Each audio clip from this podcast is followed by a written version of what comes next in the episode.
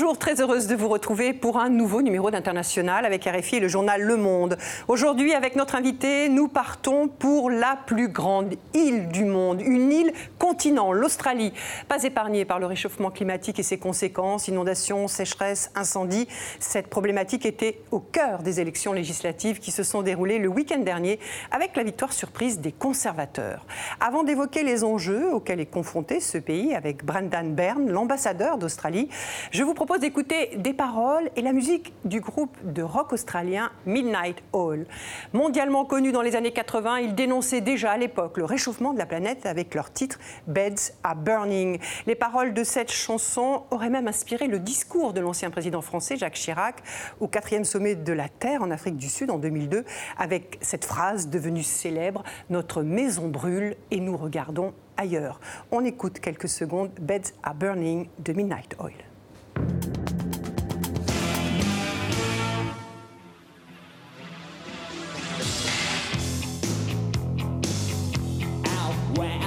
River broke, the bloodwood and the desert oak, holding wrecks and boiling diesels, steaming 45 degrees.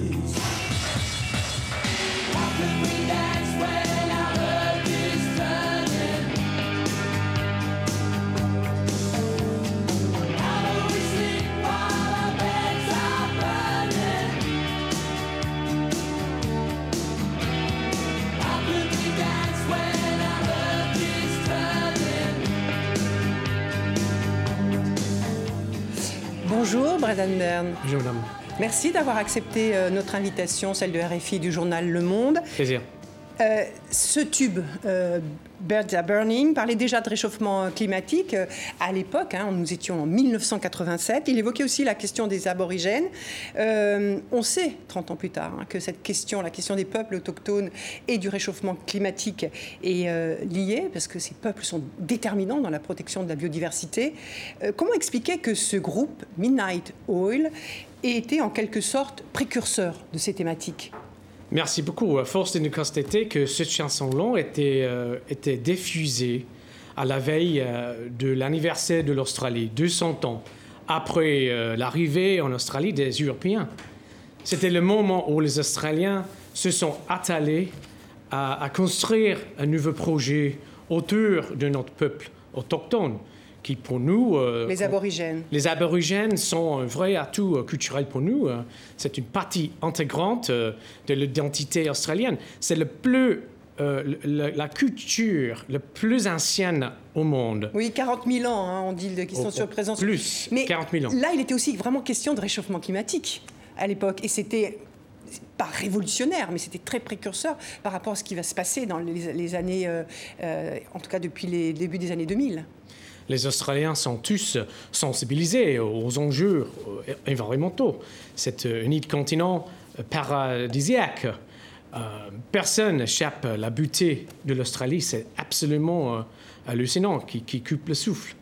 Et nous sommes tous inspir- inspirés par les, les 10 000 plages, les forêts euh, tropi- tropicales. Oui, mais qui subit de... de- de- On, va, on va C'est revenir hein, au cours de, de l'émission sur cette question, mais qui subit aujourd'hui quand même les, déjà... elle- on pourrait presque dire qu'elle est en- en- au premier plan de ces conséquences du réchauffement climatique.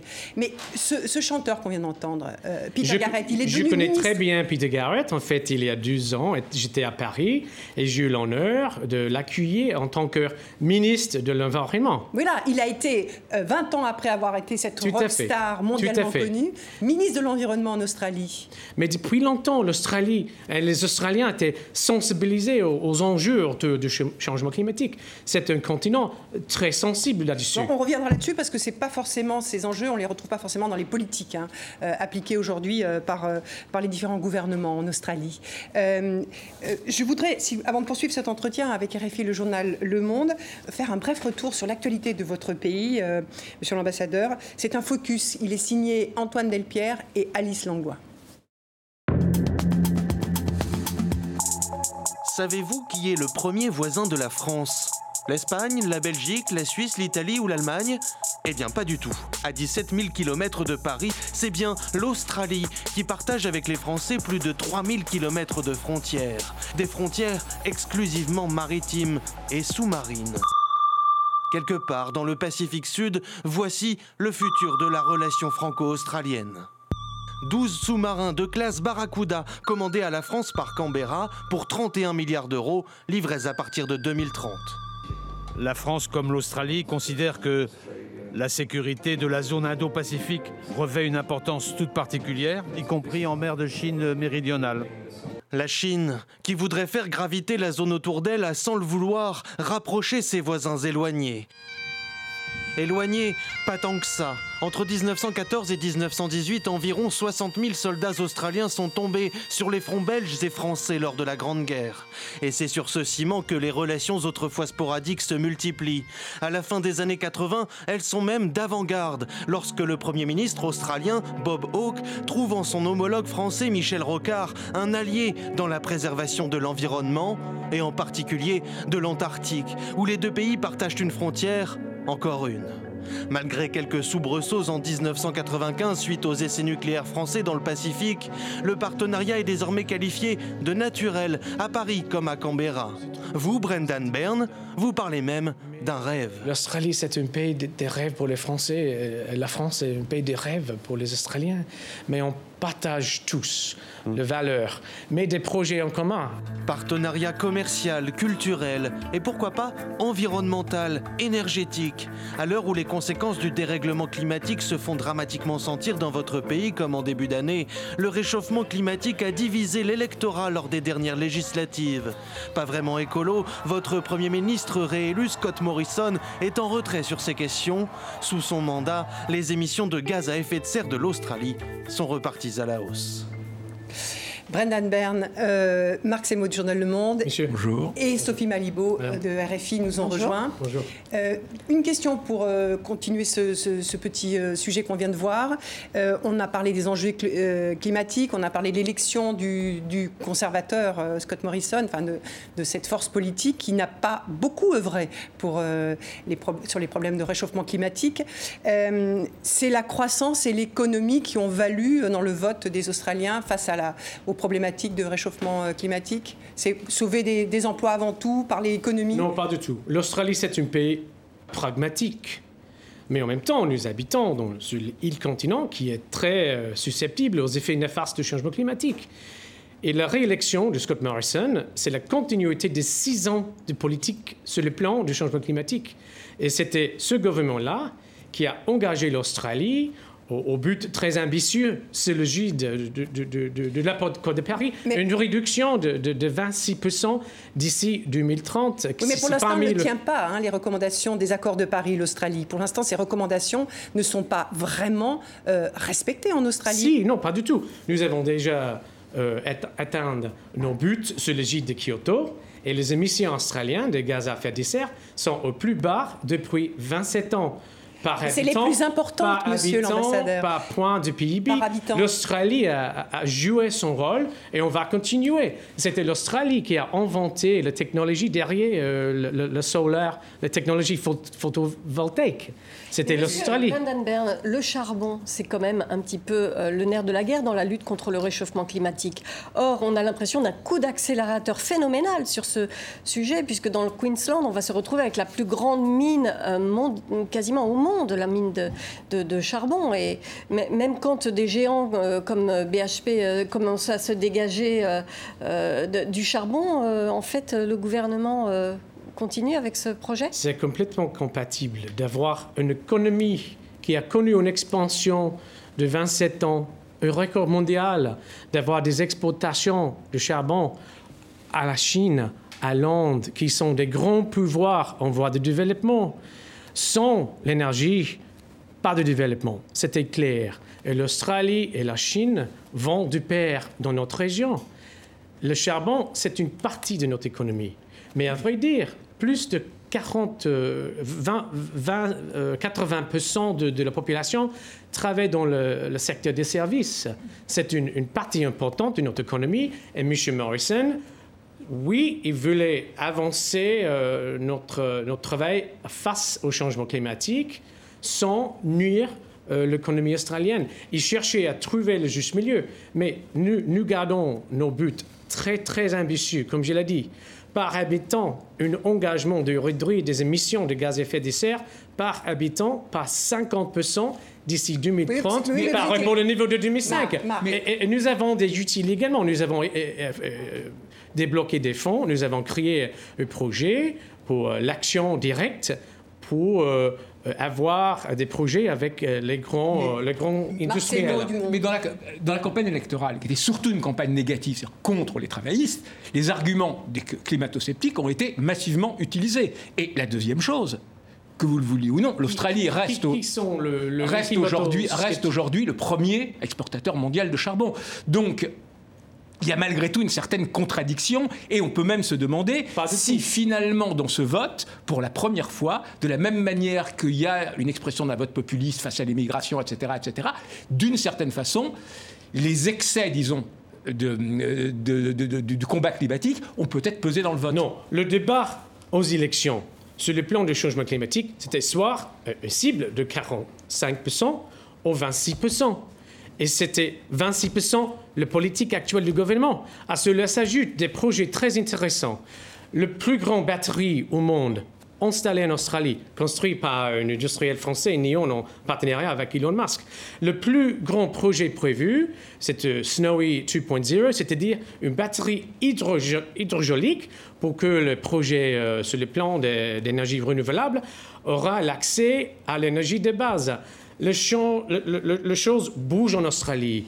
Et ce n'est pas le cas que, pas le cas que le climat sceptique euh, auquel vous avez fait référence tout à l'heure n'a rien à voir avec, avec le débat en Australie. Mais votre Premier ministre, il est climato-sceptique. Quand Pas il dit. tout. Mais attendez. Quand il dit euh, que, ce que les problèmes que- auxquels est confrontée l'Australie aujourd'hui, que ce soit des problèmes d'inondation, de sécheresse, etc., il dit c'est euh, les mauvaises conditions météorologiques. Ce sont les arguments des climato-sceptiques. Même les scientifiques hésitent en attribuant tel ou tel événement à, à- à- à l'échelle, sur le gîte de, de- aux effets de, de changement climatique.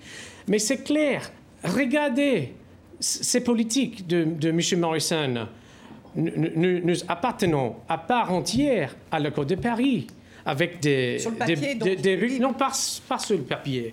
Nous sommes très connus comme un pays qui, qui remplit nos promesses. Ce qu'on a fait avec, avec le traité de Kyoto.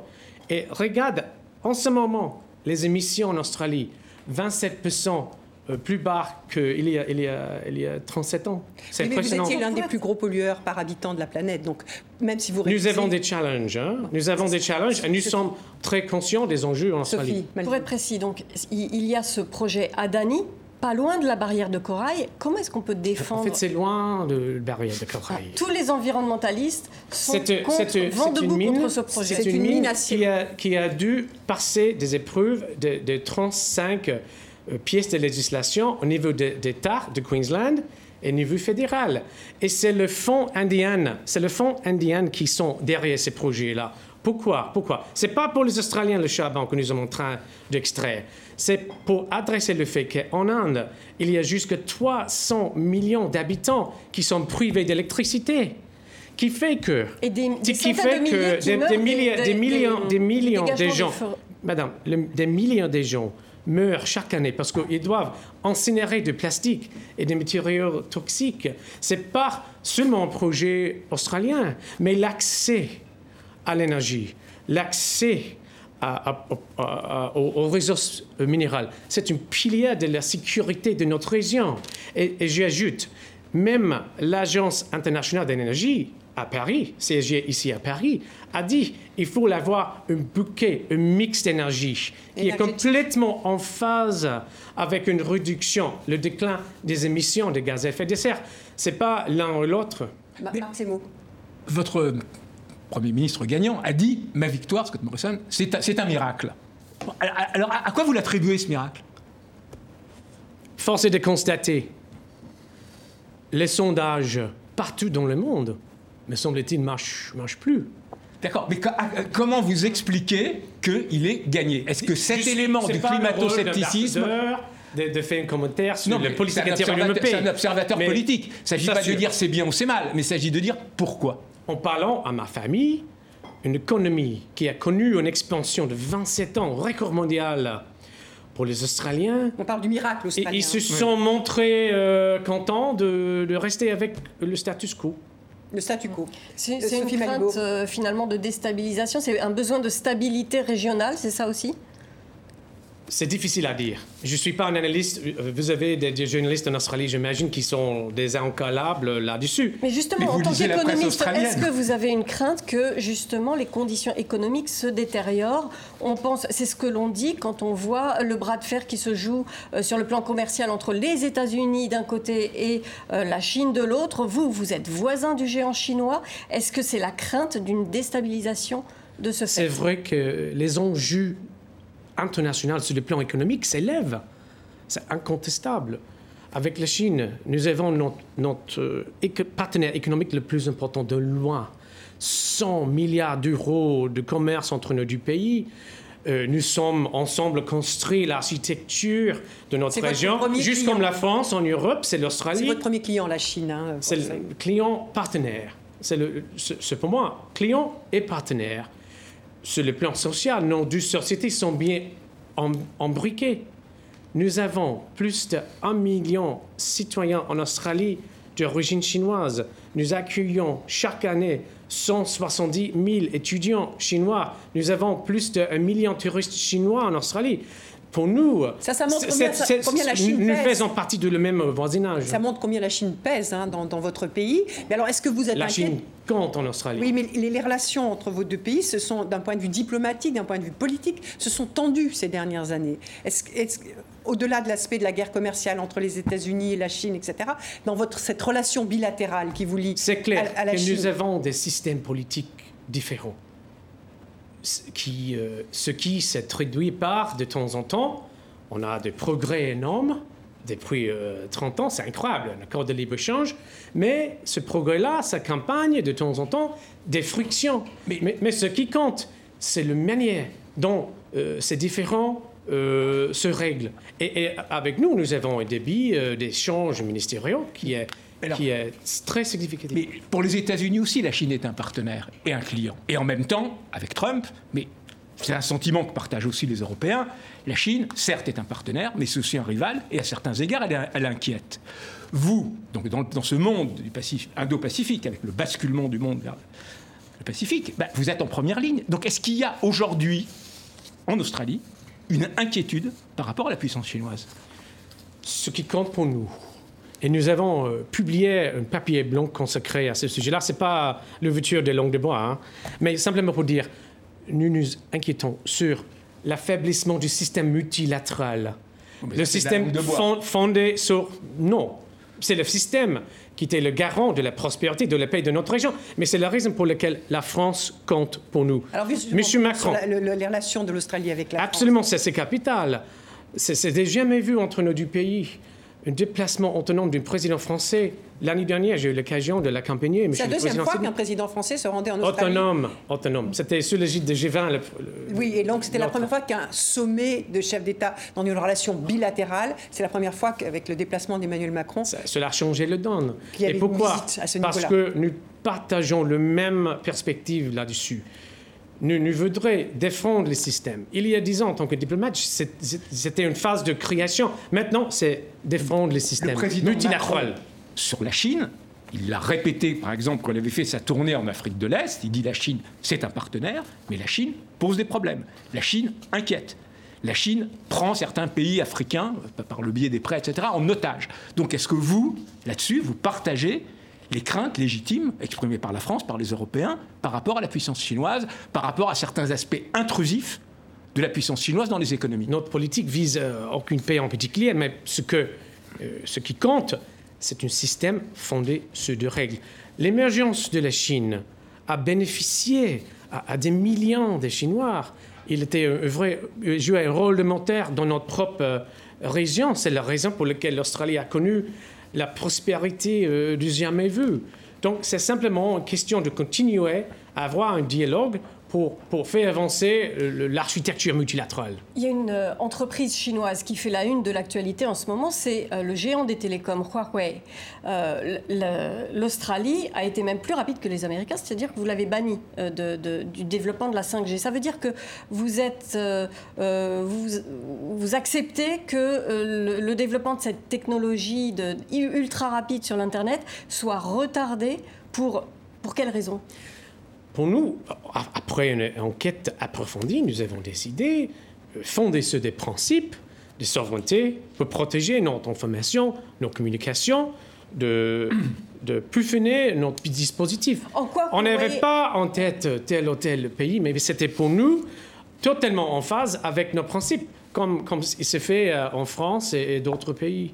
Donc euh, vous estimez que Huawei est une, euh, un risque pour la souveraineté australienne? Ce qui comptait pour nous, c'était la société avec on avait affaire était en mesure de respecter euh, les règles, le droit australien. Est-ce que vous pouvez expliquer en quoi il viole ce droit? Euh, ce c'est pas ce que j'ai dit. Simplement, le droit australien, c'est en phase avec des principes que nous avons établis au sein de notre système euh, sécuritaire. Alors, on, on vient de parler hein, de- de- des relations avec la France. Euh, Au-delà de rééquilibrer, euh, on va dire, des relations stratégiques dans le, euh, le Pacifique Sud, quelles sont exactement les valeurs que partagent aujourd'hui la- l'Australie et la France, de, de- la France dirigée par Emmanuel Macron? D'abord, nous sommes des voisins. Ça, on l'a vu, oui. Le Euh, plus la grand de la superficie maritime de la France, c'est le deuxième plus grand au monde. L'Australie, c'est le troisième. Pour nous, la, la liberté de navigation, c'est très important. La, la- la sécurité maritime, c'est important. Euh, sur le plan de, d'environnement, nous avons entamé des projets sur le plan de la santé de, de corail, par exemple, le grand barrière Sur de corail. l'environnement, voilà. Un atout énorme pour l'Australie, qui a la superficie de l'Italie. Et sur le plan de la lutte contre le terrorisme, en échange de renseignements avec euh, nos amis français. Dans tous les domaines, nous avons l'émergence des projets communs. Et de plus en plus, l'Australie et la France font cause commune dans le monde. C'était, c'était euh, un, morceau de bonnes nouvelles hein, sur le chéquier international, je dirais. Vous dites que justement l'Australie et la France font cause commune. La France récemment a eu des incidents avec les Chinois en mer de Chine, parce que la France justement, pour rappeler ce principe auquel vous faites référence, qui est celui de la liberté de navigation, a envoyé un bateau. Les Chinois l'ont un peu, disons, euh, pas menacé, mais l'ont titillé. Alors là- là-dessus, là, l'Australie est prête aussi à... Je ne suis pas l'ambassadeur de la France euh, auprès euh, Non, non, Pékin. mais mais pour nous, sur, sur la liberté de, nous, navigation en mer de c'est Chine. une, une- une voie d'eau très importante pour l'Australie parce que c'est où cheminent la- les exportations australiennes au pays, au, au grand marché de l'Asie du Nord, dont la Chine, le Japon, euh, la Corée du Sud. Et la liberté de navigation, c'est un pilier important du système dont je parlais tout à l'heure, le, le système euh, multilatéral. Euh, comme euh, plusieurs pays dans la région, l'Australie exhortant aux parties prenantes, franchement, de se parler, de trouver euh, des solutions qui sont en indication avec le droit international, qui en, vertu euh, de, de lois établies. Ce qui compte pour l'Australie. Donc pour vous, il y a quand même une inquiétude face à la militarisation de la mer de Chine du Sud. On ne veut pas voir une, militaris- une militarisation de notre voisinage. L'Australie a eu une position très claire, cohérente depuis euh, des, années. On, on prend par position sur les revendications territoriales concurrentes. Ce n'est pas euh, notre dispute, mais ce qui compte, parce que nous sommes au carrefour des grandes routes maritimes. C'est le lifeblood, c'est la force de notre économie. Il faut avoir des règles qui sont bien appliquées. Mais Brenda, comment, euh, juste une dernière question, parce que le, Donald Trump est en- au Japon actuellement, et les Japonais sont un petit peu gênés par la façon dont il opère avec les Chinois. Comment est-ce que vous, en Australie, vous, vous dites euh, qu'il faut traiter avec la Chine pour éviter cette militarisation, et, etc. Nous avons l'intérêt pour nous, pour nous ce n'est pas un choix entre un pays et un autre. Nous, suivons de près euh, la relation bilatérale entre la Chine et les États-Unis. Euh, Donald Trump a, a son propre euh, sa propre perspective, euh, Xi Jinping euh, a, a sa Alors, perspective là-dessus. On va progresser dans cet entretien en développant d'autres problématiques. Euh, euh, parlons un peu d'immigration. hein. C'est un sujet qui est beaucoup abordé aujourd'hui, notamment aujourd'hui même en Europe, hein, à l'occasion des élections européennes. Vous avez, vous, l'Australie, décidé d'appliquer une politique de tolérance zéro en termes d'immigration. Et souvent, la- la- la- l'Australie et sa, sa marine nationale interceptent des, des- des- des bateaux euh, et euh, retient ces- les, les migrants qui sont interceptés sur des îles euh, à des milliers de kilomètres de l'île continent. Extrait d'un reportage sur cette question.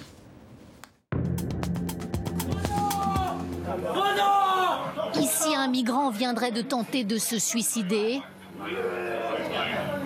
Il ne supportait plus l'enfermement.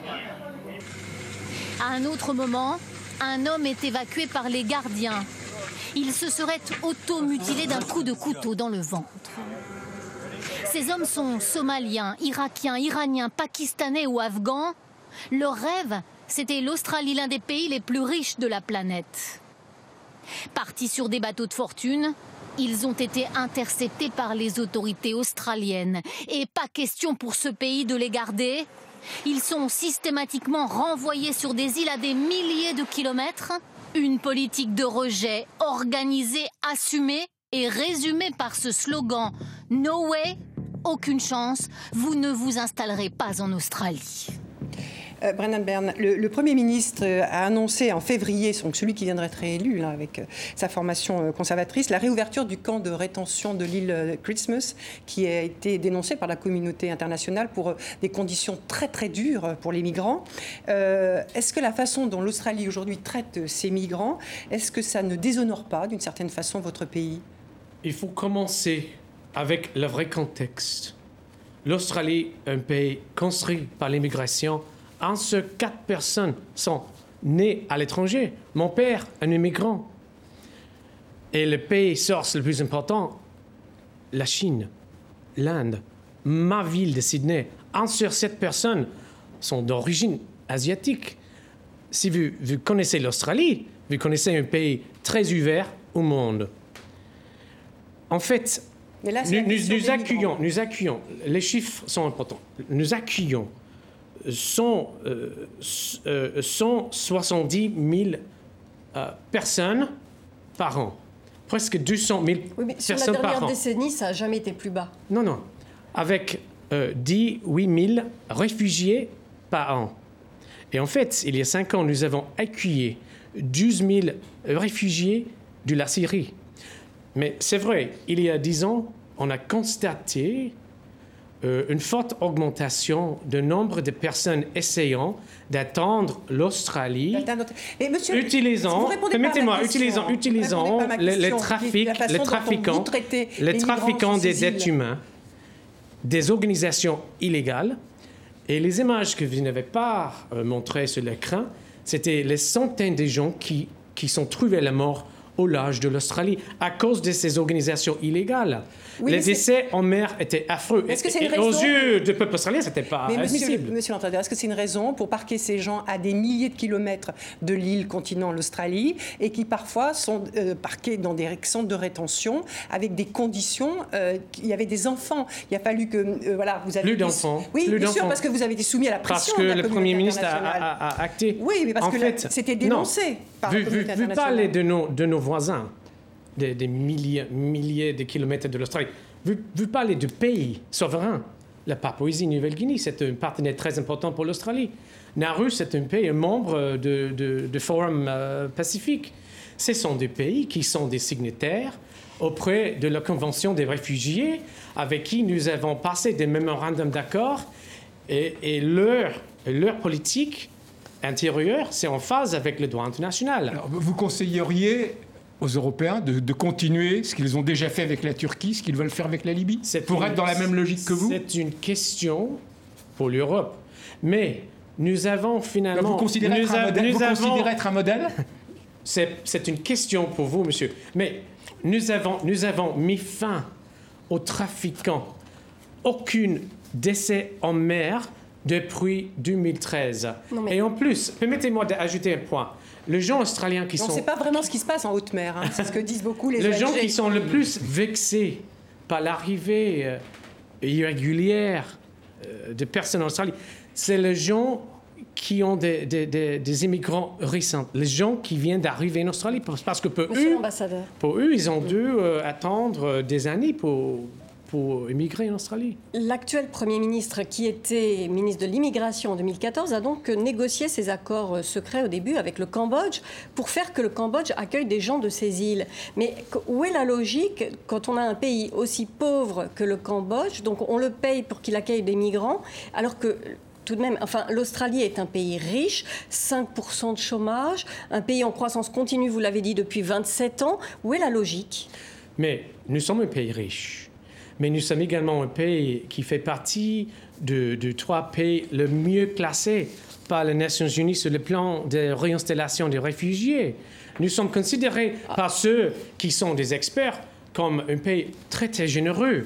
Mais Monsieur Guterres avait dit que c'était une le- dérogation aux normes internationales. l'intention derrière cette démarche-là, euh, auquel vous avez euh, fait référence, c'était de, de déjouer, si vous voulez, l'offre de, de la part des organisations criminelles, qui est, voilà, euh, 50 000 dollars, on, veut promettre de réinstaller en Australie. Et c'était le problème qui a, qui a attiré des membres des communautés vulnérables sur des bâtiments qui n'étaient pas du tout adaptés pour les longs voyages du maritime. Le Cambodge est mieux placé que l'Australie pour ce- euh, le Cambodge qui a déjà tellement de pauvres sur son territoire est mieux placé que l'Australie. Le Cambodge, c'est un pays souverain. C'est un- Oui, mais très pauvre.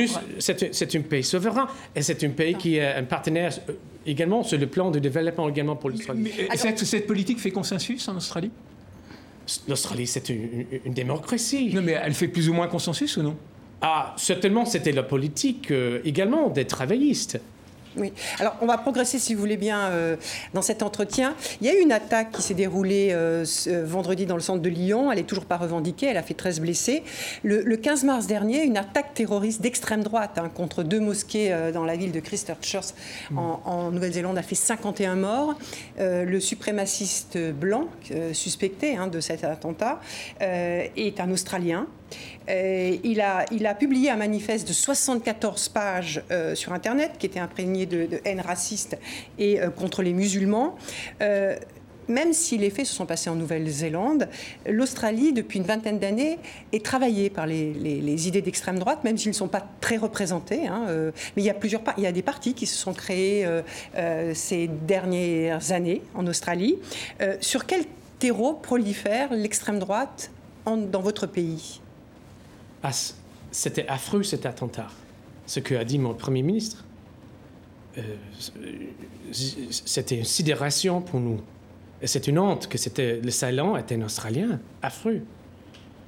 Mais assimiler les actes d'un homme isolé à la société australienne est non seulement inexact, parce qu'on parle de quelqu'un qui a passé euh, la plupart de sa vie adulte à l'étranger, et on, on- on- on se souvient bien les images dans une langue inconnue, euh, c'est le fusil qu'il a déployé, mais pas non seulement inexact, à- mais qui cause du tort à la réputation de mon pays et le peuple australien. C'est pas du tout le cas.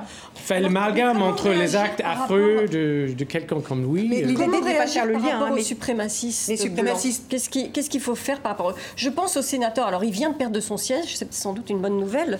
Euh, Fraser Anning a perdu son siège, mais lui, quand après cet attentat, il a expliqué que c'était un peu la faute des musulmans.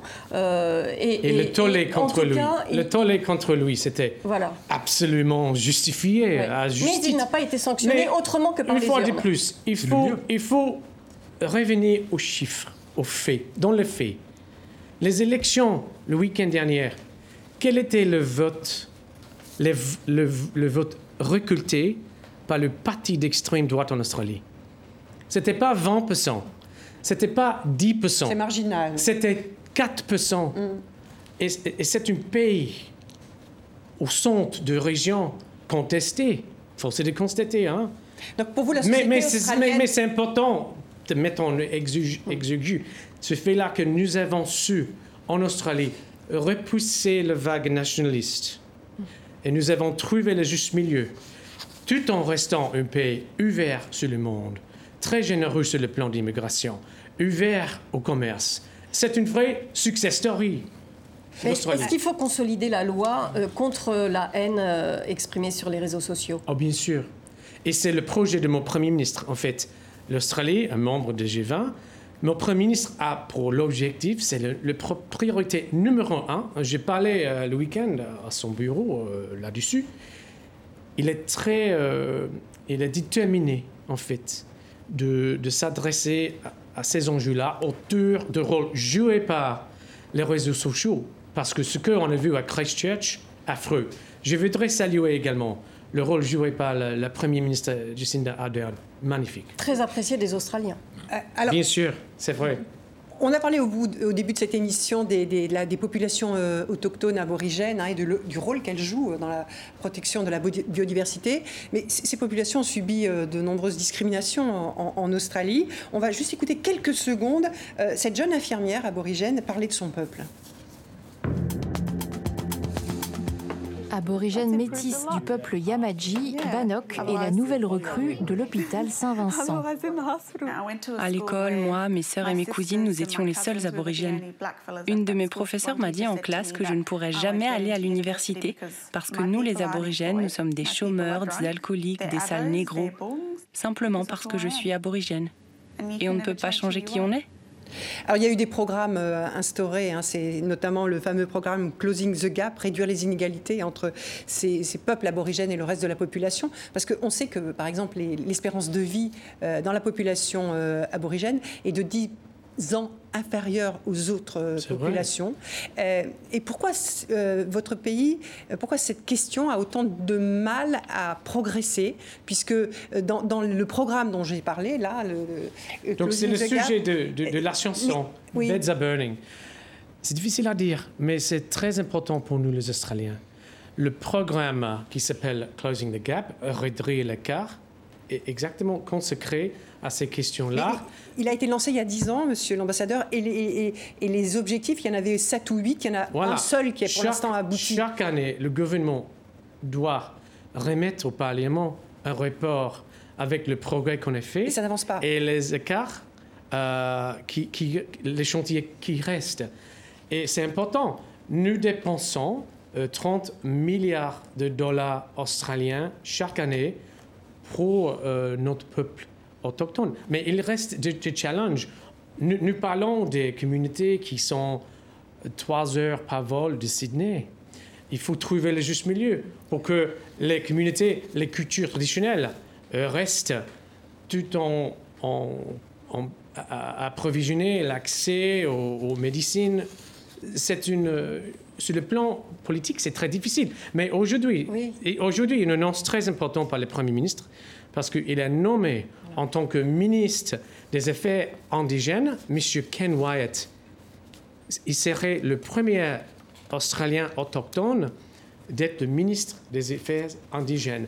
Petit à petit, on fait du progrès. Les travaillistes, ils avaient, euh, ils souhaitaient que ce soit inscrit, que quelque chose soit inscrit dans la Constitution. Est-ce qu'avec ce ministre Ken Wyatt, euh, il y a une possibilité de progresser dans cette direction-là? Il existe globalement un consensus, au sein du système politique autour de cette idée de finalement reconnaître euh, nos- notre peuple autochtone dans la Constitution australienne. Mais il y a un référendum qui n'a toujours pas eu lieu, hein, qui, de- qui doit être Voilà, il y a des questions concernant le meilleure méthode et le débat Et c'est toujours se pas lieu, ce référendum. Mais Il devait être organisé l'année dernière, hein. Il nous tient cœur en Australie cette question-là parce que c'est une vaste chantière. Mais on, on se parle tout le temps. Chaque, euh, chaque discours donné par un officiel en Australie, on commence par une reconnaissance de propriétaires traditionnels. On pense tout le temps de, de- de ces chantiers-là? Et ça reste pour nous euh, une priorité très très forte. Mais, vous- alors, mais à quoi vous attribuez les résistances? Comment vous expliquez que ça n'aille pas plus vite? C'est où les blocages? C'est la société australienne elle-même qui est un peu réticente C'est le monde des aborigènes lui-même qui euh, C'est difficile a, à a- a peur de basculer dans autre chose C'est clair, il, il existe dans, dans toute société du racisme net, ça existe. Le- le- la discrimination formelle a disparu il y a, il y a- formelle, disparu il y a, il y a des décennies. Mais c'est une question pour trouver ce qui marche. il y a des, des problèmes sociaux au, au sein des, des communautés éloignées. Et cela reste euh, un chantier pour, pour mon pays. Ken Wyatt, son premier chantier, qu'est-ce que c'est alors très concrètement Vous savez par quoi il va Je ne commencer sais pas exactement euh, ses ambitions en tant que ministre, mais c'est une avancée importante aujourd'hui pour mon pays d'avoir le premier euh, Australien aborigène en tant que ministre pour les effets aborigènes. Progressons encore dans cet entretien avec une question d'actualité qui concerne Julian Assange. Il est australien, euh, il, est détenu depuis le 11 avril en Grande-Bretagne. Il a été arrêté après sept ans passés euh, dans l'ambassade de, l'Équateur. Euh, les États-Unis, on l'a appris ces derniers jours, le poursuivent désormais pour infraction à l'espionnage Act. C'est une procédure rare, mais qui va remettre euh, euh, en question la liberté de la presse d'une certaine manière, puisque les, grands journaux, dont Le Monde ici présent, ont publié des, documents hein, qui valent aujourd'hui à Julian Assange d'être mis en examen. Alors le père de Julian Assange a demandé à l'Australie de, recueillir euh, son fils. hein, il a demandé l'extradition de son fils vers votre pays. Euh, les autorités ont fait valoir, que ce n'était pas un de leurs dossiers prioritaires. Euh, mais quand c'est la liberté euh, de la presse qui est en jeu comme ça, vous le dites, l'Australie est une grande démocratie. Elle ne doit pas prendre des initiatives sur cette question? Nous savons bien que les autorités suédoises et les autorités américaines ont décidé de, de réouvrir euh, euh, des enquêtes sur M. Assange. C'est un peu délicat en tant qu'ambassadeur de, de faire un commentaire sur des processus qui sont en train, en cours. Euh, nous suivons de près le cas, bien, bien évidemment, comme... Ça, c'est un langage très diplomatique. en suivant Oui, c'est vrai, je m'excuse. Je suis diplomate. Mais euh, c'est un ressortissant australien. Et euh, nous sommes dans l'obligation de d'offrir un service, un service consulaire et des visites consulaires également. Et c'est tout. Bon, c'est quelqu'un. La publication non, non, hein, non, non Wikileaks. autorisé, non autorisé, De Telegram. des, des documents Hmm. hautement classifiés a eu pour but porter attente à tel ou tel pays, peut-être le mien, je ne sais pas. Est-ce que l'Australie portera plainte contre Julian Assange?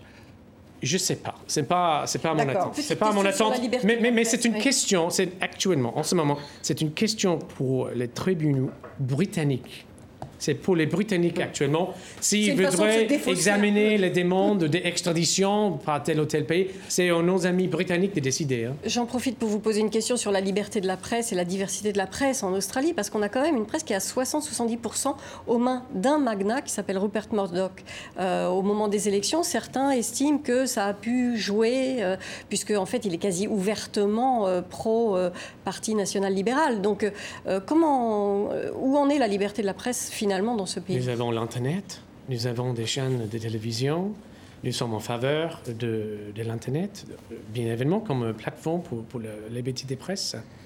C'est vrai, il y a des, des voix s'élèvent euh, sur le rôle de M. Murdoch, qui n'est plus un Australien, en fait, il est un citoyen américain, force est de constater. Et, euh, mais fur et à mesure, on a vu le Facebook et d'autres plateformes, pas parfait comme plateforme euh, médiatique, jouent un rôle plus important sur le plan de médias en Australie. Parce que donc, la présence a des publications de M. Murdoch euh, n'empêche- pas le changement de gouvernement au niveau d'État, au niveau fédéral à Canberra. Brennan Byrne, si vous voulez bien, on va parler un peu de vous maintenant. hein. Merci. Vous avez été très très populaire à votre arrivée en en France pour avoir publié sur votre compte euh, Twitter cette demande en mariage, celle de votre euh, compagnon Thomas. On découvre cette petite vidéo.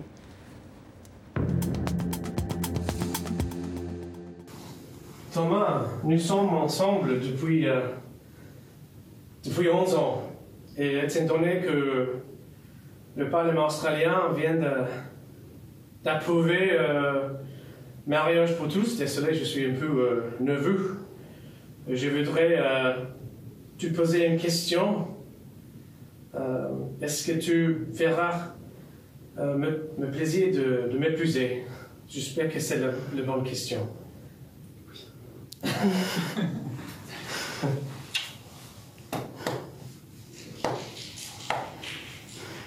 Alors on entend un peu votre accolade, mais euh, on il a dit oui, hein, votre, votre compagnon. Oui, sinon, je n'ai jamais euh, publié.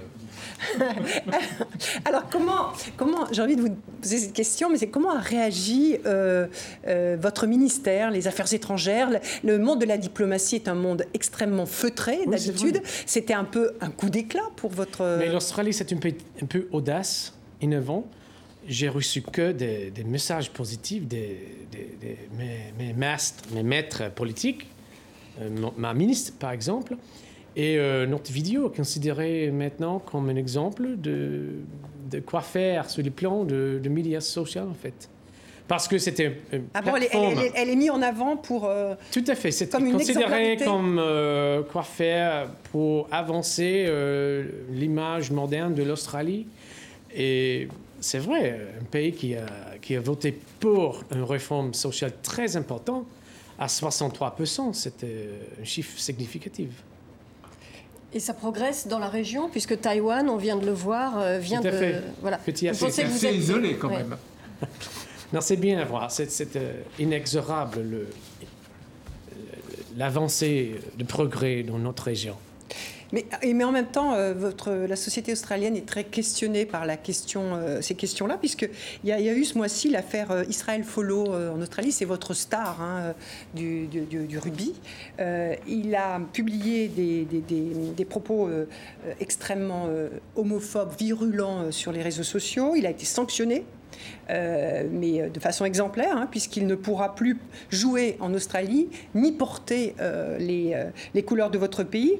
Alors que c'était, euh, il avait, c'est un des meilleurs marqueurs. Il a été dans 73 sélections Je euh, sais. de l'équipe de, de rugby.